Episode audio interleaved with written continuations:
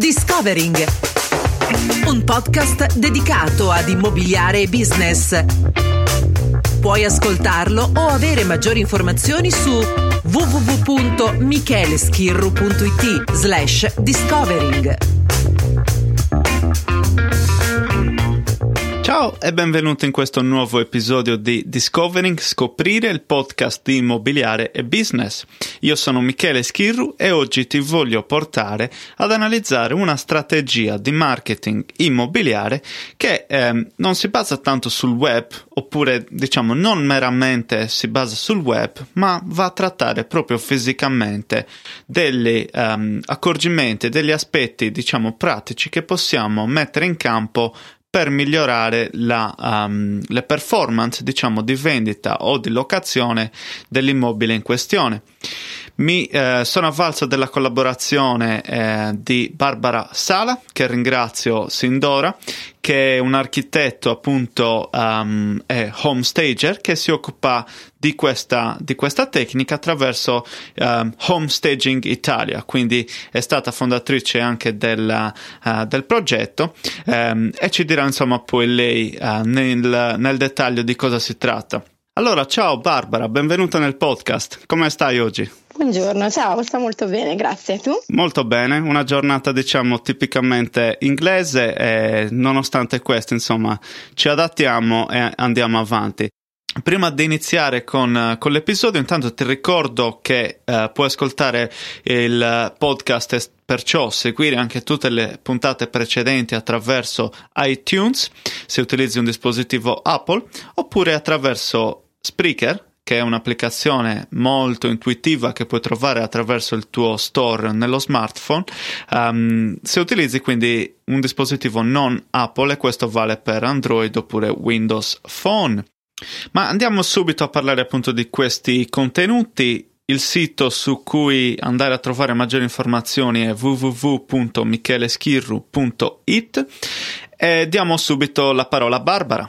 Intanto mi presento, appunto sono Barbara Sala, sono architetto e eh, da, da, da, subito da laureata mi sono fatta un, le ossa attraverso presso di milanese, dopodiché ho iniziato a lavorare in un negozio di arredamento che è diventato successivamente mio dove naturalmente mi occupavo anche di allestimenti delle vetrine. Questo naturalmente mi ha, mi ha avvicinato alla professione senza saperlo, alla professione di staging. E tra le varie attività mi sono occupata di eh, progettazione di arredamento di mh, immobili destinati all'affitto. Così tre anni fa ho deciso di approfondire questo, questo, mercato, di approfondire le mie conoscenze, ho iniziato a formarmi e ho iniziato a fare la stager. Ho capito. Quindi uh, Home Staging Italia, insomma, vedevo un po' diciamo, sul tuo sito, eccetera, eccetera. Sei uno dei fondatori del progetto. Ehm, da cosa nasce questa idea? Chi sono gli altri membri, se insomma ce ne vuoi parlare? E quale vuoto volevate colmare? Allora, intanto faccio una piccola premessa che tu hai già fatto nella realtà. Il discorso è che l'home staging è nato negli Stati Uniti e si è sviluppato in maniera esponenziale negli anni 70 ed è arrivato in Italia solo nel 2008. Mm. La cultura italiana, tra l'altro, molto tradizionalista, molto restia al cambiamento, ha fatto decisamente fatica ad accogliere questo strumento e addirittura lo ha anche ignorato. Le associazioni di home staging presenti in Italia eh, hanno cercato di divulgare il verbo attraverso le associazioni di categoria degli agenti immobiliari per sensibilizzarne l'utilizzo, ma evidentemente i risultati sono, risultati, sono stati insufficienti. E quindi eh, questo ha portato il numero di stager che allora erano già formati ad abbandonare la professione perché non era sufficientemente remunerativa a questo punto la consapevolezza di avere un mercato eh, italiano così, ehm, con un potenziale eh, così grande, con un bisogno così grande di attenzione al prodotto e così fortemente sottovalutato, ci ha mosso la necessità di unirci maggiormente noi professionisti del settore, per trovare delle strategie di, di lancio, di comunicazione più efficaci. Così mh, dagli incontri, dai confronti, dalle merende pomeridiane attraverso diverse colleghe, eh, il progetto di Homestage in Italia è diventato una vera e propria società nel, nel 2016 e um, una società che attualmente è unica in Italia nel suo genere e offre il servizio di home staging attraverso una rete di professionisti opportunamente qualificati in grado di risolvere qualunque esigenza eh, di, di, valorizzazione immobiliare.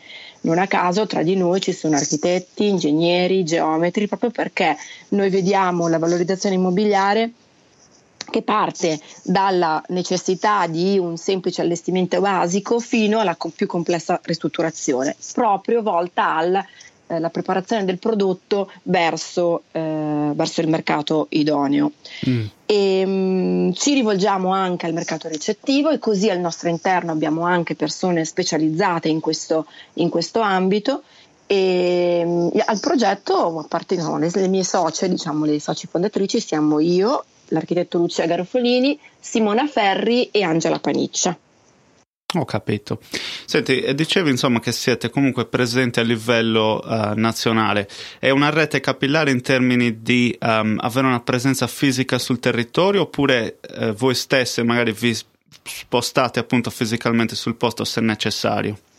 Allora, se necessario ci spostiamo, anche perché la rete di professionisti che abbiamo attualmente copre ehm, tutta Italia, tutto il territorio italiano attraverso uno o due referenti regionali. Il nostro obiettivo è quello di arrivare almeno ad uno per provincia o anche uno o più per provincia. E, mm, naturalmente stiamo, stiamo, monitorando quelle che sono le necessità del territorio e in base a queste eh, andiamo a colmare diciamo così, i, le lacune presenti per, con i nostri professionisti. Mm, ho capito. Senti, nella nostra chiacchierata pre-registrazione mi dicevi insomma che, mm, è come un po' anche accennato adesso, in Italia il, la percentuale di utilizzo di questa strategia non è spaventosamente diciamo um, um, esponenziale. sì. Tuttavia dal 2014 mi è sembrato di capire che c'è stato poi un vero e proprio, un vero e proprio boom. Da cosa è dato questo, questo cambiamento? Ma eh, sicuramente le scuole di formazione hanno, hanno creato dei professionisti, hanno innanzitutto monitorato il territorio in maniera diversa, aggiungendo argomenti eh, nei loro corsi eh, e quindi competenze più mirate a quelle che erano le necessità di lancio dell'attività e quindi di sensibilizzazione e questo sicuramente ha aiutato. E, mh, divulgando in maniera capillare e massiva eh, il verbo eh, si è riusciti ad avere questa crescita. Mm. Le, le, associazioni dell'home staging hanno sensibilizzato il verbo verso ehm, FIAIP, FIMA, eh, verso piccoli consorzi immobiliari, quindi su realtà dove ci fossero più agenti immobiliari mh, mm, da poter in qualche modo informare in maniera contemporanea mm. attraverso presentazioni e via dicendo e piccoli convegni. Noi stessi, per esempio, abbiamo siglato una convenzione con FIAIP Roma e quindi eh, andiamo in questo modo a sensibilizzare eh, l'uso dello strumento eh, in maniera diciamo così più diretta verso quelli che sono gli agenti immobiliari iscritti all'associazione. Ho capito. E quindi ecco il vostro um, punto diciamo di riferimento al momento sembra essere prevalentemente l'agente immobiliare. Prevalentemente eh, semplicemente perché se l'agente immobiliare facesse uso eh, sistematico dello strumento, di riflesso condizionerebbe il mercato e quindi anche il privato. Eh, certamente ecco, noi attraverso il nostro portale riceviamo moltissimi contatti dei privati ci sono ovviamente degli ambiti dove è lo stesso, lo stesso stage, i nostri professoristi stessi fanno delle piccole campagne promozionali eh, attive attraverso il passaparola, attraverso eh, delle presentazioni specifiche dove eh, si viene a parlare di, di, questo strumento e che quindi naturalmente incuriosisce il privato stesso. Mm. E poi grazie al cielo abbiamo avuto anche delle, delle uh, trasmissioni televisive, abbiamo avuto e abbiamo delle trasmissioni televisive eh, che in qualche modo eh, spiegano, avvicinano, sensibilizzano, insomma mettono nelle condizioni di far capire che eh, l'immobile trattato come prodotto e quindi preparato per il mercato è più eh, appetibile, viene, cioè, coglie maggiori mh, visualizzazioni e quindi stimola eh, il processo di vendita. Certo. Quindi ecco, sull'ottica diciamo del, um, del, potenziale cliente che si avvalga di un'agenzia immobiliare oppure vi contatti direttamente, e supponiamo, non so, faccio due casi uh, diversi. L'investitore seriale colui che dispone di, non so, molteplici appartamenti da, da rivendere, ma anche dall'altro canto un venditore residenziale come una famiglia. Um, in quali, diciamo, contesti voi subentrate e quali benefici potete portare all'uno o all'altro se diversi? Allora, eh, per esempio, nella casa della famiglia tendenzialmente il, il, venditore, parliamo in questo caso del venditore privato, difficilmente riesce a staccarsi emotivamente da quello che è eh, la distribuzione, il taglio, gli oggetti e quindi non riesce a vedere obiettivamente quelli che sono eh, i pregi, le criticità, i difetti della propria casa. Quindi un home stager in questo caso interviene per andare obiettivamente a valutare quali sono invece i potenziali da esaltare e nel momento in cui sono individuati eh, studiare degli espedienti eh, mirati per poter proporre poi il prodotto in maniera più efficace è proprio compito di una persona che oltre ad avere delle competenze è staccata emotivamente da quello che è la casa stessa. Nel caso invece dell'investitore, certamente l'investitore è alla ricerca del miglior rendimento e quindi dovendo trarre il maggior profitto eh, attuando un intervento di staging significa che investe molto poco per migliorare l'immobile che avrà acquistato ad un prezzo cercando di venderlo al prezzo migliore. Mm. Quindi i benefit fondamentalmente sono per entrambi uguali, certamente con due finalità diverse, anche se poi lo scopo è per tutte e due il fatto di dover vendere la proprietà. Certo. Lo staging in realtà agisce proprio sull'immobile al fine di renderlo più accogliente, più appetibile, più apprezzabile, cioè renderlo ehm, eh, apprezzabile ai più, cioè alla massa fondamentalmente. Quindi mm. toglie, spersonalizza e toglie tutto quello che può confondere la, ehm, l'ottimale percezione degli spazi stessi. E, questo fa sì che eh, aumenti il valore percepito dell'immobile stesso, man- quindi aumentando quello che è la possibilità di apprezzarlo. Mm. Un intervento di staging è sempre accompagnato poi da un uh, servizio fotografico. Oggi le case si vendono attraverso gli annunci, attraverso i portali e quindi l'immagine, la fotografia che tra l'altro l'immagine in particolare nella nostra era è di fondamentale importanza, la fotografia di qualità attira maggiori visitatori online. Questi visitatori possono tramutarsi in visitatori in loco. Più visitatori hai, più hai la possibilità di avere una proposta e questa proposta naturalmente, le maggiori, maggiori proposte sono maggiori eh, possibilità di vendita. Quindi fondamentalmente i benefit sono questi per quanto riguarda il privato. Ce ne sono altri anche per chi invece si affida al mercato, diciamo così, intermediato degli agenti immobiliari, dove ehm, un, un immobile che ha subito un intervento di staging è sicuramente un immobile più qualificato e quindi qualifica il portfolio degli immobili dell'agenzia, qualifica eh, le competenze, i servizi dell'agenzia stessa e quindi questo è un valore aggiunto. Certo. Quindi ecco, il meccanismo insomma, che si crea immagino sia un, stimolare quello che è l'aspetto pancia, no? Stimolare sì, le, me- le, emozioni esatto, del potenziale ma, compratore. Esatto. Passare dalla pancia per poter arrivare al... Allora, dicono che eh, l'acquirente decide di comprare nei primi 90 secondi, è una mm. statistica eh, dimostrata, quindi perché bruciarsela, se possiamo invece sfruttarla?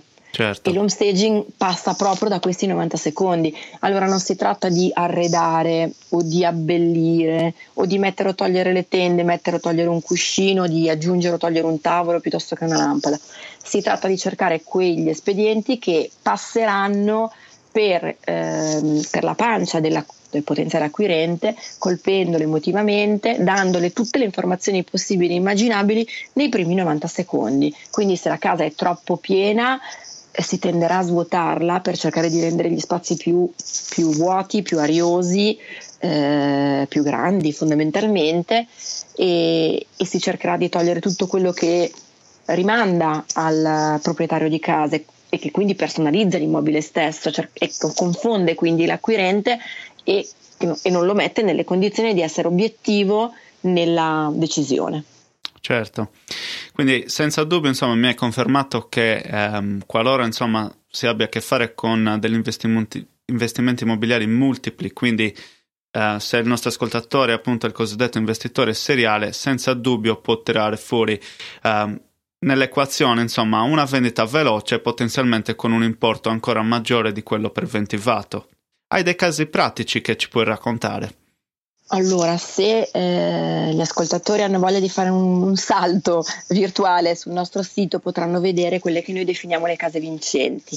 Queste case vincenti noi le abbiamo definite tale perché sono, hanno prodotto un, una trattativa e quindi poi una proposta di acquisto piuttosto che eh, di locazione e quindi di vendita riuscita eh, entro i 40 giorni. Mm. Ci sono casi da 15, casi da un giorno solo, per cui eh, significa che l'home staging funziona, vince sempre. Vince perché quando non vendi, perché non ci sono le condizioni legate magari a una sovrastima o che comunque hai portato, per esempio per le agenzie, un, eh, un, interlocutore a fare un vi- una visita in un immobile e questo interlocutore vede un, un immobile qualificato ed eventualmente acquisisce la fiducia verso immobili che possono essere all'interno del portfolio dell'agenzia stessa. Quindi in ogni caso è un, uno strumento che ha molteplici benefits.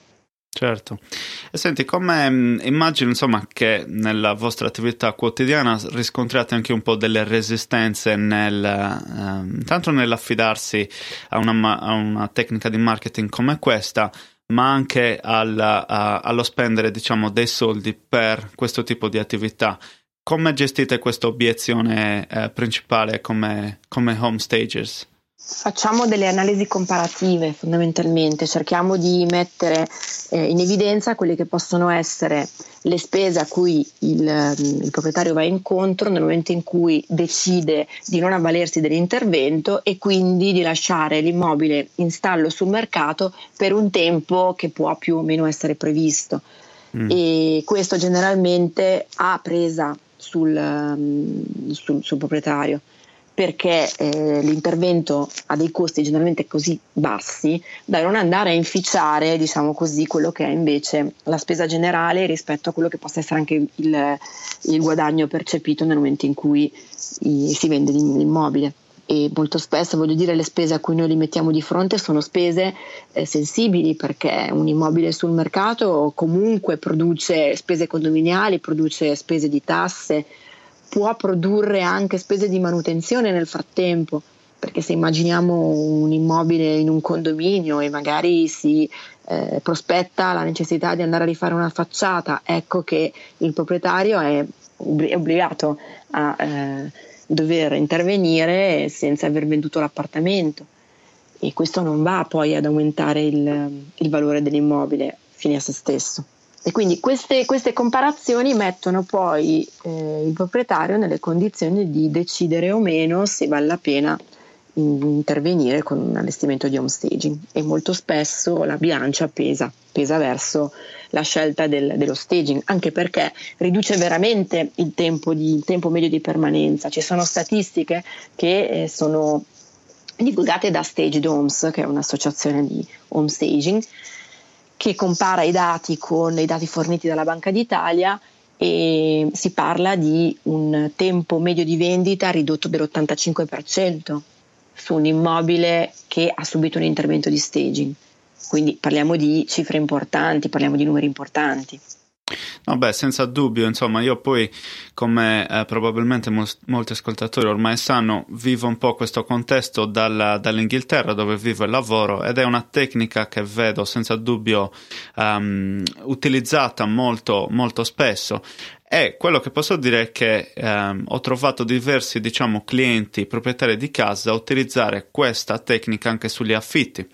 C'è secondo te una possibilità uh, appunto di ottenere migliori risultati anche sul mercato locazioni oppure in Italia siamo comunque um, una cosa a parte che non risponde per esempio alle dinamiche qui in uh, UK?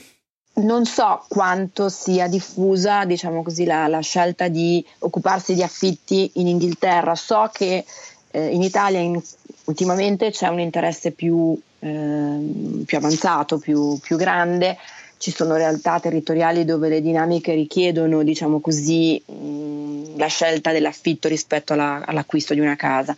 Lo staging in questo caso sicuramente è molto utile viene utilizzato in maniera differente perché se l'immobile viene venduto, viene, viene mh, affittato vuoto, allora si può propendere per quello che è l'intervento di staging che generalmente si propone per le case in vendita. Mentre invece quando l'immobile viene affittato arredato, ovviamente lo stager offre il proprio servizio arredando l'immobile e poi optando per l'allestimento che mm. naturalmente farà la differenza sul mercato rispetto a un immobile semplicemente arredato. Mi vengono in mente magari delle case vacanza o degli affitti brevi, vi capitano anche queste tipologie? Certamente noi siamo proiettati anche questo, verso questo mercato proprio perché riteniamo che eh, lo staging in primis eh, riesce a eh, scegliere il proprio target di conseguenza, soprattutto per quanto riguarda le case vacanza, preparate in un certo modo, si rivolgono a una clientela che magari pos- possa essere più o meno, eh, diciamo così, più socialmente elevata, da poter poi determinare mm. naturalmente anche il pricing dello stesso immobile. Poi oggi sono tanto, sono tanto, di moda e funzionano tantissimo questi affitti brevi eh, anche nelle città non prettamente turistiche, e in questo caso ovviamente la preparazione dell'immobile verso il mercato è un valore aggiunto che agevola questo genere di dinamiche immobiliari, soprattutto perché l'affitto breve è, una, è una, un'abitudine prettamente eh, nord europea e perciò vale la pena andare a scoprire quali sono eh, nuovi mercati su cui puntare per cercare certo. di avere margini di guadagno. Beh, mi viene in mente Airbnb che insomma immagino anche in Italia insomma, sia un po' alla portata di, di, tutti oggi, nella bocca di tutti, per i suoi numeri sì. esponenzialmente in crescita dove comunque ci sarebbe poi una parentesi da fare che eh, si basa sulla normativa dove non in tutti i paesi diciamo è possibile applicare quel sistema però um, fondamentalmente si tratta ecco, di mettere il proprio appartamento, il proprio immobile sul, sul portale per eh, fungere ecco, da bed and breakfast oppure da hotel e potrebbe anche semplicemente essere affittare solo una stanza dove nel frattempo ci continui a vivere. Insomma, è rivoluzionario in, in tutti gli aspetti. Molto, moltissimo. Intanto portali come Airbnb producono, diciamo così, delle, delle buone percentuali di, di occupazione. Mm. Eh, noi personalmente, cioè noi come Homestage in Italia, offriamo questo servizio. Abbiamo un servizio al nostro interno di gestione del booking, proprio perché in qualità di società riusciamo ad offrire la, il servizio di preparazione dell'immobile verso questo genere di mercato e offriamo anche il servizio di gestione delle prenotazioni attraverso il nostro servizio noi siamo presenti su eh, i, più, più, importanti e i numerosi portali eh, dedicati alla, a questo genere di, di mercato e eh, garantiamo percentuali di occupazione molto molto alte. E, um, uno di, dei vantaggi di questo genere di affitto fondamentalmente eh, può essere diciamo così sfruttato anche da chi magari ha una proprietà che non so da chi vive all'estero per esempio e però ha necessità di rientrare in Italia, parliamo adesso dell'Italia chiaramente, magari saltuariamente, può avere a disposizione il proprio immobile a suo piacimento, cioè quindi fermare quelle che sono le prenotazioni nel momento in cui lui utilizza o vuole utilizzare il suo appartamento. Mm. E quindi questa è una possibilità. Un'altra possibilità invece è per chi magari ha comprato il proprio immobile in un periodo in cui i prezzi erano molto alti e quindi in questo momento eh, lo stallo è, è, importante, perciò è consigliabile magari aspettare per eh, attendere magari eh, tempi migliori o, prezzi, o una risalita dei prezzi, ecco che nell'attesa di vendere l'immobile la si può, eh, si può optare per questo, per questo genere di, di reddito, perché certo. fondamentalmente produce un reddito facile che permette oltretutto di mantenere giovane la proprietà, di mantenerla eh, ben, dire, eh, pronta e, una volta che uno decide di non, di non, utilizzarla più per gli affitti brevi la può rimettere in vendita senza dover fare nessun tipo di investimento perché è già allestita per, per una casa d'affitta vacanze insomma. Certo. Senti, tu sei ovviamente anche un architetto, eh, quanto questa professione comunica con quella di home stager?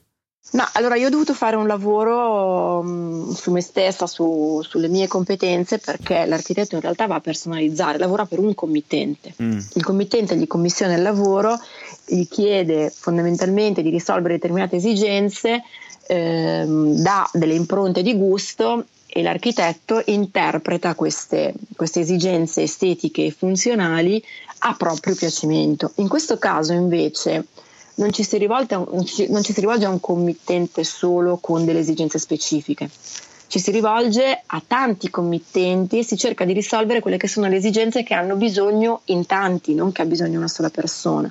Per cui ovviamente da questo punto di vista eh, sono due figure che, non, che, viaggiano su due binari eh, separati.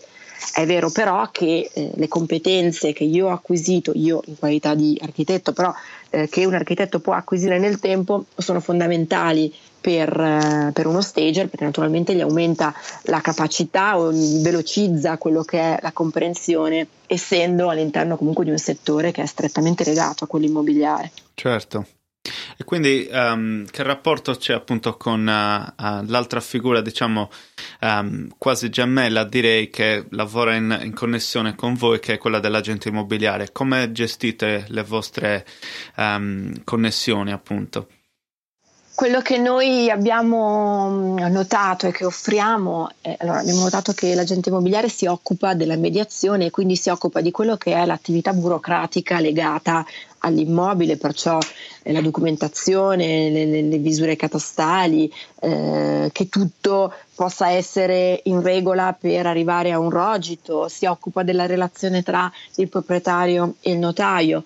Eh, lo stager in questo caso può eh, intervenire, collaborare in maniera sinergica, quindi integrarsi a questo servizio andando a preparare l'immobile in base a quello che è uno studio, un'analisi del territorio fatta insieme all'agente immobiliare, mm. per cui sapendo quelle che sono ehm, il cliente tipo dell'agente immobiliare stesso, sapendo qual è il territorio su cui si sta lavorando, si possono creare eh, situazioni ad hoc per ogni immobile, quindi il, um, diventa un, una collaborazione eh, strettamente sinergica per poter studiare dei piani di marketing strategici per ogni immobile, per ogni territorio.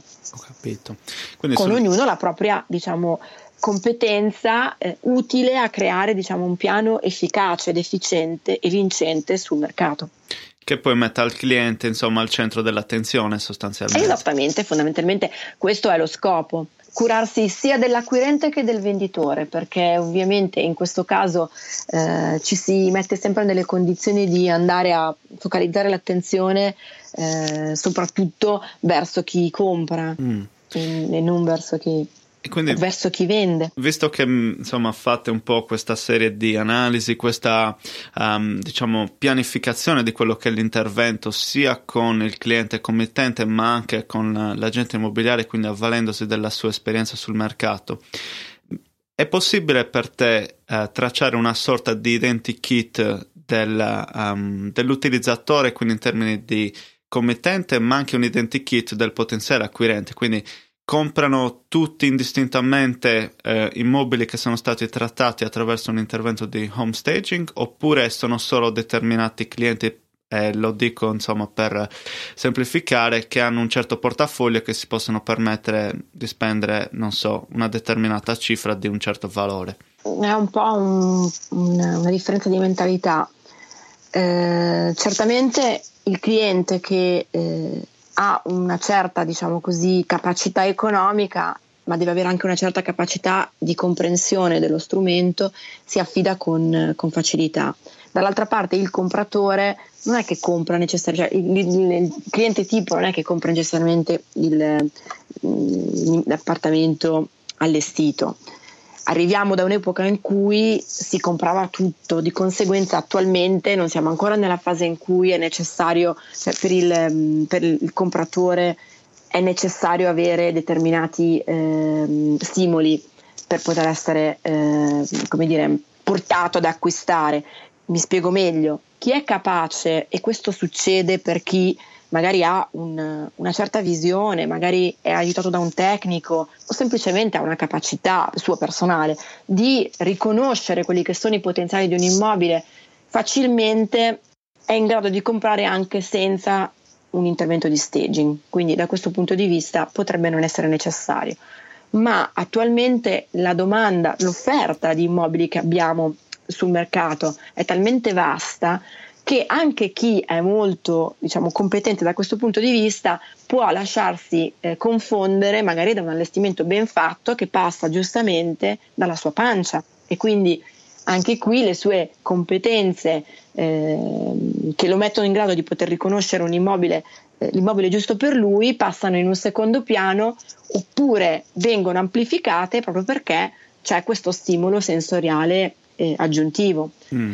Perciò un identikit vero e proprio non c'è, se però eh, vogliamo in qualche modo individuare quelle che sono le, le varie operazioni di marketing su qualsiasi prodotto che esiste sul mercato e spostiamoci da quello immobiliare, ma non so, parliamo di biscotti, parliamo di oggetti, parliamo di cioè dove c'è una bella, eh, una, un'efficace campagna che va a spingere su determinati aspetti, tra cui la preparazione del packaging, ovviamente ha delle, delle performance sul mercato migliori. Mi viene in mente l'Apple con uh, tutta la sua diciamo, serie di esatto. prodotti dove comunque seguono una linea e si va a curare anche il minimo dettaglio che è quello appunto del packaging di tutta la uh, la scatola, tant'è che poi ci sono tutti i video unboxing su YouTube di, del prodotto X, Y e Z. E qua uh, ho fatto una citazione, non so se conosci Francesco Bersani e Alessio Beltrami. Sì, uh, sì certo. Recentemente hanno fatto un episodio del, del loro podcast proprio su come l'Apple è riuscita, diciamo, a trarre il meglio da tutta questa prospettiva di marketing. Esatto. Esatto, perché poi oltretutto parliamo di un prodotto che ehm, ha delle, diciamo, delle qualità, al di là di quelle che possono essere estetiche, ma delle qualità funzionali che ci sono anche in altri dispositivi. Mm. Nonostante questo riesce ad essere attrattivo comunque. Ha creato una situazione di desiderio, no? di, sì. di status che è quello che dovremmo raggiungere in quasi tutti, adesso chiaramente in questo caso stiamo parlando di un luxury, quindi è un po' diversa la situazione, se abbassiamo un pochino il tiro, dovrebbe essere comunque applicata su tutti i prodotti in modo tale che ci sia la stessa concorrenza, la stessa competenza sul, sullo stesso ambito. Mm. Senti, il rischio nel momento in cui si um, incrementi massicciamente diciamo, l'utilizzo di questa tecnica, il rischio non può diventare che poi ci si uniformi e perciò non si possano più contraddistinguere degli immobili rispetto ad altri? Credo di sì, cioè possa essere chiamato rischio, però in realtà abbiamo, oggi siamo in un, in un tu sei contento dove... ovviamente perché... Ma allora, eh, conoscendo il fatto che negli Stati Uniti non si vendono le case se non sono allestite, significa che praticamente tutte sono allestite. Mm. Quindi alla fine la differenza non c'è, probabilmente in futuro ci sarà bisogno di qualcos'altro che aiuti maggiormente a spingere. Viviamo in un mondo, in una società dove le dinamiche sono velocissime, per cui dobbiamo cogliere i momenti per poterli sfruttare al meglio. In questo momento essere competitivi con un prodotto immobiliare significa prepararlo per il mercato e cercare appunto di trovare tutte le strategie possibili per portare a casa una vendita. Quindi io posso rispondere per questo ambito in cui vivo adesso. Probabilmente eh, più avanti gli immobili saranno tutti ben presentati, sarà necessario proporre qualcos'altro e quindi però non, non, credo che si possa fare un passo indietro, sicuramente si, si fa un passo in avanti. Certo. Senti, ehm, ovviamente tu non sei un agente immobiliare direttamente, però ci sei in mezzo in un certo senso. Come vedi il mercato immobiliare italiano ad oggi? Dunque, francamente abbiamo secondo me passato quello che era chiamata la crisi, che ormai a mio avviso si è stabilizzata, siamo in un modus vivendi e dobbiamo abituarci a questo. Eh, rispetto a un paio d'anni fa, forse tre anni fa, ehm, sicuramente le compravendite sono aumentate e quindi questo fa ben, fa ben, pensare. Non sono abbastanza preparata sul discorso, diciamo così, di come vanno i, i cicli immobiliari nella società di oggi, per cui da questo punto di vista non mi sento in grado di dare una, una, un'opinione in merito. Però devo dire che... Eh, Vede una fiducia insomma nel... Sì, sono fiduciosa o perlomeno eh, sono abituata a pensare che, eh, visto che questa è la situazione che noi stiamo vivendo, devo affrontarla e per cui preferisco pensare che tutto quello che il mercato mi offre deve essere visto come un'opportunità di sviluppo non voglio pensare al fatto che invece possa essere un momento di crisi che magari l'anno prossimo possa cambiare. Questo secondo me è fuorviante, non ci mette nelle condizioni di essere, come dire, competitivi o di essere aperti a delle soluzioni propositive, ci mette nelle condizioni di essere resti ai cambiamenti e quindi ad aspettare che qualcosa avvenga, cosa che non mi, non mi piace. Ecco. L'attesa, la pigrizia di dover fare un passo per migliorare, migliorarmi e migliorare gli spazi su cui opero, secondo me è, è una cosa positiva, ecco, non mm. una cosa negativa. Senti, tu sei mai caduta vittima personalmente di una casa allestita con l'home staging? Personalmente no, non lo sono mai stata. Bene, bene, pensavo insomma che, che avessi trovato appunto anche tu una, un immobile che poi ti, non so, avesse comunicato appunto con la, con la pancia perciò nonostante eh, metta tu stessa in pratica diciamo le cose poi fossi caduta appunto chiamiamolo nel tranello. ma, ma credo che mm, possa essere in qualche modo non dico impossibile però riconoscendo le tecniche allora sicuramente sarei attratta più da un immobile steggiato piuttosto che un immobile non steggiato, ma in quello steggiato riconoscerei le tecniche. Cioè io quando ovviamente faccio ricerca molto spesso sul web, riconosco le case che hanno subito un intervento di allestimento. Lo riconosco perché ci sono, eh, ci sono belle case non allestite e sono belle lo stesso, e ci sono belle case allestite che si riconoscono, cioè per chi ha la mia competenza la riconosce, non mm. la riconosce chi, per cui da questo punto di vista probabilmente non, non mi farei toccare dal, dal, cioè non, non passerebbe dalla mia pancia perché sono troppo tecnica. Ho capito. È un problema proprio di professione, però, di formazione. Certo. no, infatti, poi questo è anche un po' il rischio, um, diciamo, per un investitore immobiliare dove comunque dovrebbe in qualche modo imparare a capire quando uh, deve stare attento nel momento in cui appunto si trova davanti a un immobile steggiato, come dici tu, perché poi potenzialmente può significare che perde l'affare, no? L'investimento esatto. immobiliare, l'affare principale lo fai nel momento in cui compri, perciò se il tuo obiettivo è comprare sotto prezzo con un immobile che ha subito un allestimento, il venditore sarà sicuramente alla ricerca di tutt'altro, no? presumo di sì, da questo punto di vista presumo di sì. D'altro canto però eh, non è che l'allestimento non è destinato a quegli immobili a fare, cioè voglio dire questo, se un immobile eh, è sotto prezzo perché magari è un immobile che arriva da un'asta per intenderci, mm-hmm davanti a diverse, cioè, questa è una cosa che magari qualche anno fa succedeva raramente, oggi invece succede più spesso, per cui davanti a tre o quattro immobili che potenzialmente mi suggeriscono eh, il fatto che possano essere degli affari, sceglierò quello che sarà migliorabile con meno costi. Certo. E quindi se già allestito probabilmente potrebbe essere il, il target giusto, cioè il, l'immobile giusto. Quindi forse da questo punto di vista bisognerebbe entrare un po' nel merito. Mm. No, no, è un punto di vista molto interessante che condivido, infatti. Sono d'accordo con te, potrebbe essere utilizzato, diciamo, questo strumento a proprio favore, nonostante esatto. sia già allestito, insomma. Senti, la, mm, ci puoi dare qualche consiglio uh, appunto dell'esperto e che puoi condividere appunto con la comunità che non ti metta nel, che non pregiudichi appunto il tuo lavoro? Non so, una, un esempio pratico, un cosa fare in un determinato appartamento? Ci sono delle regole generali eh, che eh, può seguire chiunque grazie solo al buon senso, senza dover essere necessariamente tanto preparato. Faccio riferimento ad esempio a um, visite fatte in immobili dove il proprietario magari accoglie facendo il sugo, per dire, no? È importante, importantissimo eh, sapere che eh, l'acquisto di una casa passa sì dalla pancia perché se c'è un allestimento sicuramente viene venduto prima, ma la pancia è quella anche che acquisisce gli stimoli sensoriali, gli odori sono importantissimi, per cui se sai di ricevere una visita un, da un potenziale acquirente cerca di assolutamente non cucinare nulla anzi se proprio devi cucinare qualcosa non, una bella torta, alla, cavolo, una torta alla vaniglia. La vaniglia ad esempio è uno di quei, di, quei, di quei, profumi di quegli aromi che stimolano sensazioni positive perché ricordano l'infanzia. Per cui questo per esempio può essere un trucchetto che uno può mettere in atto. E poi sicuramente tutti gli oggetti personali. Cioè non si fanno visite dove non so in bagno c'è lo spazzolino da denti esposto c'è lo stendino con i panni Insomma, quando uno va a un colloquio di lavoro, generalmente tende, mettersi, tende a mettersi in ordine, cioè si pettina, si trucca, magari va dal parrucchiere, si veste in un certo modo.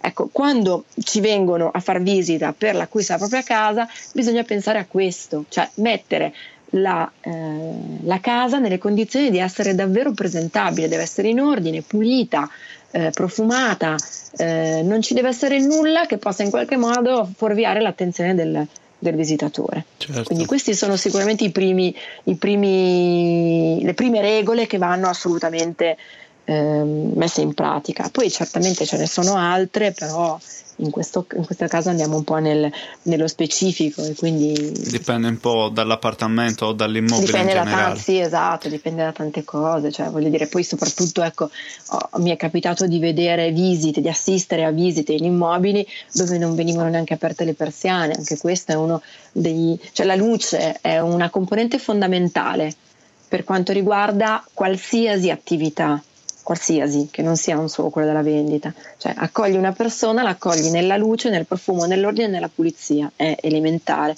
Quindi queste sono le cose sicuramente che aiutano. Noi generalmente con Homestage in Italia eh, proponiamo un, un primo pacchetto a chi si approccia a questa cosa, chi ci contatta eh, tramite il sito, chi ci chiama e via dicendo. Noi proponiamo sempre un primo approccio che è un sopralluogo dove facciamo una relazione di quelle che sono le criticità dell'immobile stesso. Poi da lì viene proposto quello che è l'intervento e con l'intervento, una volta che questo è stato fatto, diamo una guida, una guida per il proprietario o per l'agente immobiliare, se è l'agente immobiliare a condurre le visite, dove eh, ci sono diciamo così, delle operazioni che vanno fatte per garantire che la situazione rimanga quella che è stata visualizzata online. Mm. Per avere il feedback positivo, fondamentalmente, chi ha visto le foto ed è stato attratto da quelle fotografie deve poter ritrova- ritrovare quella situazione, anzi, deve ritrovare una situazione migliore perché ovviamente la, la, la mm, fotografia è il primo richiamo, la visita in loco è la conferma. Certo. Abbiamo 90 secondi e non dobbiamo bruciarceli. Eh sì. Senti, riguardo alla fotografia, vi occupate voi direttamente oppure avete dei terzi professionisti che poi si, si interfacciano con voi? Entrambe le cose. Allora, ci sono professionisti che sono in grado di eh, fare servizi fotografici di qualità, per cui eh, non, non, hanno bisogno di avvalersi della, della professionalità di eh, professionisti dedicati e abbiamo invece al nostro interno dei, foto- dei fotografi che si eh, propongono per, eh, per, cercare di integrare il nostro servizio. Molti, molte agenzie hanno un loro fotografo eh, loro, insomma, al loro interno, per cui molto spesso sono anche dei, degli interventi, diciamo così, ehm, condivisi, dove appunto la stager fa l'intervento di allestimento e il fotografo interviene solo per il per il servizio fotografico, per cui le soluzioni sono molteplici. Mm. Ecco, l'essenziale è non far fotografie con eh, molto spesso con le fotografie col telefonino possono anche essere fatte molto bene, però devono, devono, dare risalto a determinati particolari, non devono dare risalto alle cose che fondamentalmente non interessa a chi acquista l'immobile. Certo. Mi viene in mente facendo una chiacchierata con una homestager qua appunto nella, dove abito, tempo fa mi disse che um, più, più, cose che poi immagino combacino con quello che, che, hai detto tu, sul versante fotografico insomma che um, si dovrebbe sempre scattare da un'altezza diciamo non più di un metro da terra, in modo da offrire una visione più ampia appunto della, degli spazi e poi in sede tecnica utilizzare una lente grandangolo quasi fish eye, no? quella tecnica un po' molto sì. ampia in modo da, non voglio dire ingannare l'occhio con gli spazi nel momento in cui si visita il portale immobiliare, però insomma tirar fuori il meglio da esso, no? Certo, e poi l'altro aspetto che, mm, che, toccava era una, un consiglio, e poi voglio sentire la tua opinione su questo, eh, del fatto di, soprattutto in immobili vuoti che venivano allestiti, di non lasciare televisori, ehm, armadi, guardaroba e materassi, perché poi ognuno voleva portarsi il proprio di materasso. Sei d'accordo con questa opinione? Mm, non sempre, non sempre, dipende. Se la, mm, l'immobile è destinato al mercato dell'affitto breve, no in realtà è opportuno lasciare eh, gli elettrodomestici. Non è indispensabile, a mio avviso forse anche eh, inutile e, da evitare, eh, fotografarli, cioè non, non, vado a fotografare il televisore, lo scrivo che c'è. Mm. Cioè non, ecco, mm, da questo punto di vista ritengo che, che, sia valido negli affitti brevi proporre l'immobile con tutti i servizi possibili e immaginabili per renderli diciamo, confortevoli a 360 gradi. Quindi certo. dal mio punto di vista è necessario che ci sia un minimo di armadio, un minimo di I materassi sono necessari, altrimenti non possono portarseli. Ehm, il fatto che possano esserci materassi, per esempio, per il mercato della locazione a lungo termine, questo dipende un po' dal, dal genere di affitto che si fa. Sicuramente, ecco, questa è una cosa che noi facciamo sempre, non fotografiamo mai i materassi eh, puri i letti sono sempre vestiti, mm-hmm. ben fatti, e piuttosto che un letto senza materasso, preferisco il letto con il materasso. Beh, visivamente, cioè, il discorso della, è visivamente è molto meglio. Cioè, dal punto di vista della fotografia, tutti i dettagli devono essere curati e non lasciati al caso. Quindi, sicuramente, se non voglio fornire la, l'immobile con uh, il materasso, lo faccio presente magari in fase di colloquio, mm. però in fotografia lo metto.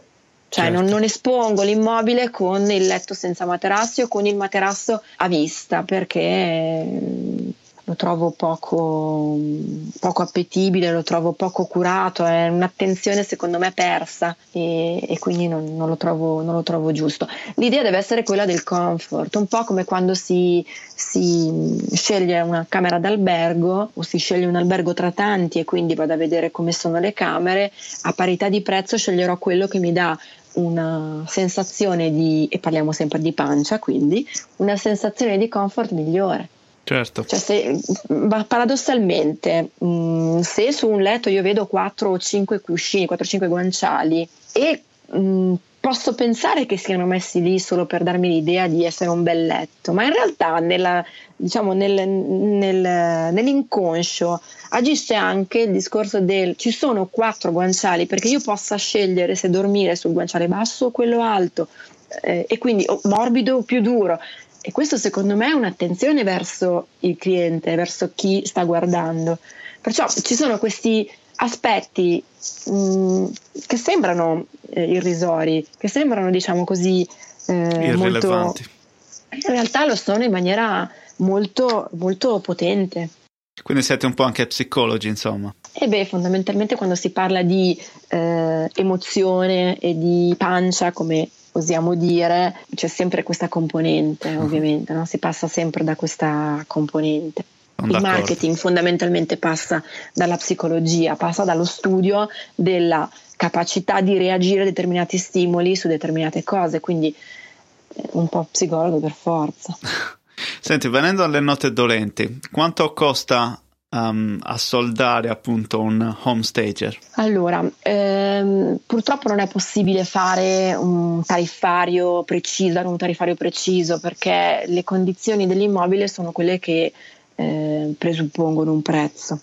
Si possono trovare immobili vuoti, immobili arredati, immobili arredati abitati, immobili arredati male immobili arredati con immobili magari un po' demodé, un po' datati o rotti e che necessitano di essere svuotati, per cui le, le variabili sono veramente tante per poter fare un solo prezzo.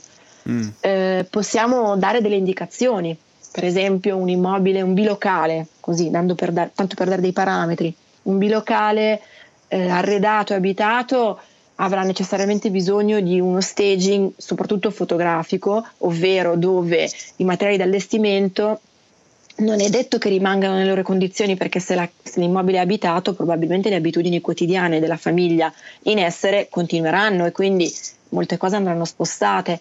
Allora in questi casi noi eh, chiediamo sempre che durante le visite le cose tornino come sono in fotografia questo sta un po' al buon senso delle persone, però una, un immobile di questo tipo ovviamente avrà un investimento molto inferiore rispetto al bilocale vuoto che invece andrebbe in qualche modo riarredato, riallestito, per cui possiamo dare dei range che possono essere eh, un bilocale arredato in buone condizioni, eh, non so, 800 euro, mentre invece un bilocale vuoto in buone condizioni, quindi da arredare, può arrivare ai 1600, 1800, 1900. Mm. Ripeto, è un range molto delicato, cioè eh, è un'informazione che do con le pinze perché poi dipende a chi ci rivolgiamo, cioè il, il cliente che noi vogliamo, vogliamo attrarre, la zona di riferimento. Ovviamente poi noi siamo visibili in tutta Italia, siamo eh, distribuiti in tutta Italia e ci sono zone dove può costare un po' meno rispetto ad altre zone. Certo. Abbiamo delle linee guida che sono quelle che tornano diciamo così, e che eh, contraddistinguono quello che è un preventivo di staging.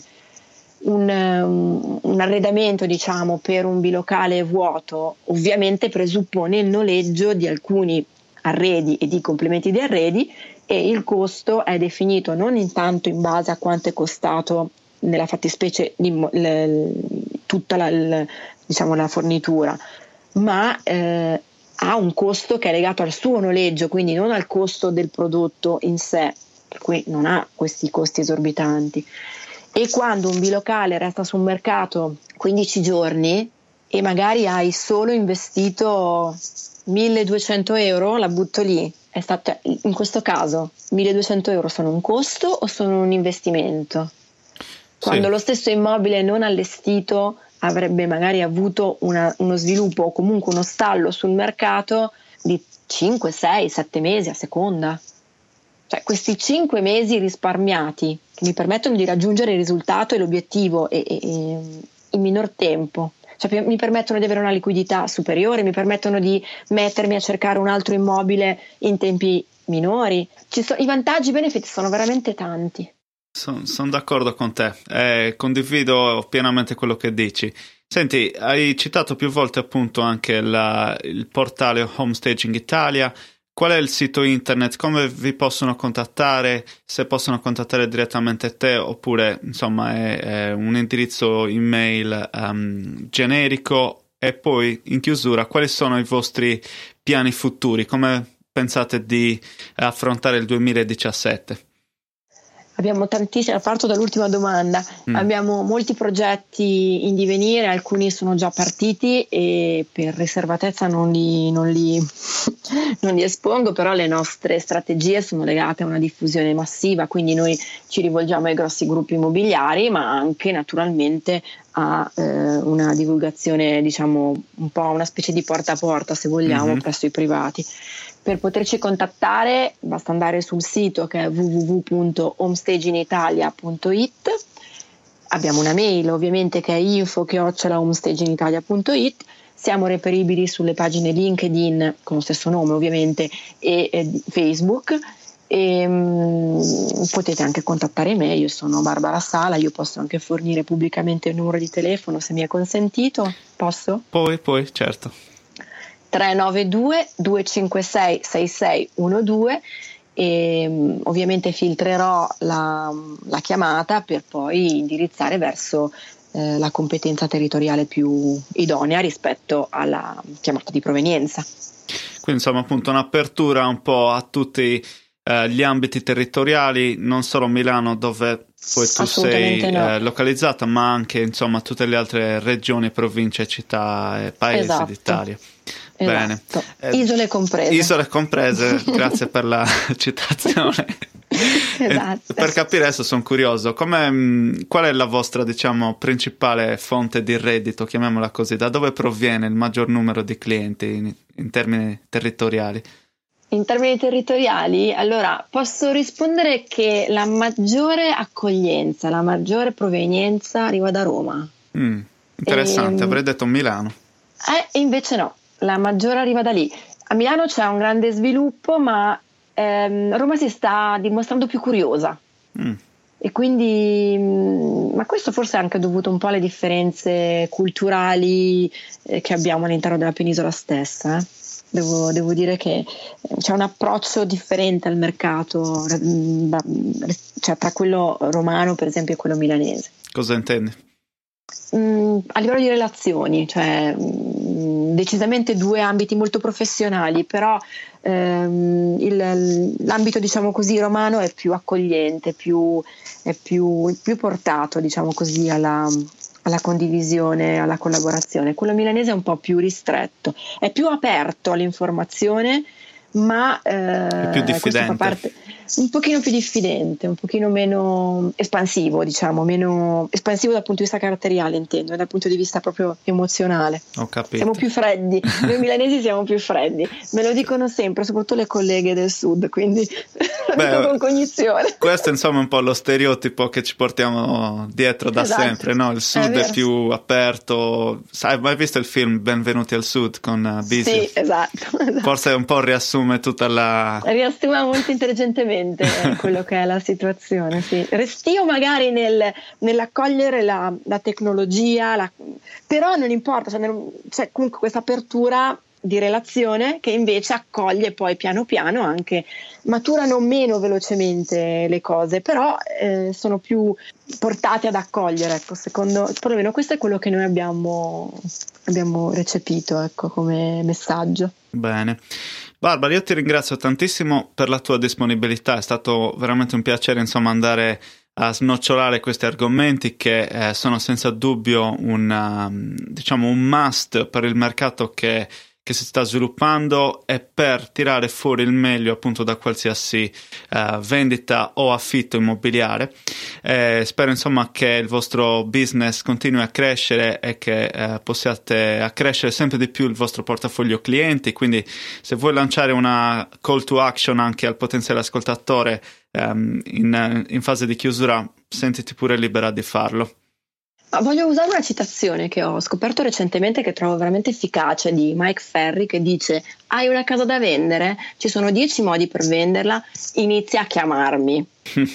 e io ti dirò le, le, prossime nove. Io credo che questa sia una citazione che ci può in qualche modo eh, rappresentare perché giustamente noi non vogliamo fare mediazione, di conseguenza non saremo noi a mediare il, la vendita o la locazione stessa, però eh, sicuramente la vendita passa dal nostro strumento e quindi siamo qua Bene. a disposizione. Quindi, ehm, come sempre, concludo la puntata con l'invito al seguire ehm, il podcast attraverso iTunes se utilizzi Apple, iPhone, iPod oppure iPad e via dicendo, oppure attraverso Spreaker, ehm, che insomma ti lascio lo spelling poi nelle show notes. Uh, se utilizzi un dispositivo Android, Windows Phone o qualunque altro, insomma, apparecchio. È stato un piacere anche questa volta e ci sentiamo presto. Grazie ancora Barbara e ci sentiamo presto. Grazie a te Michele.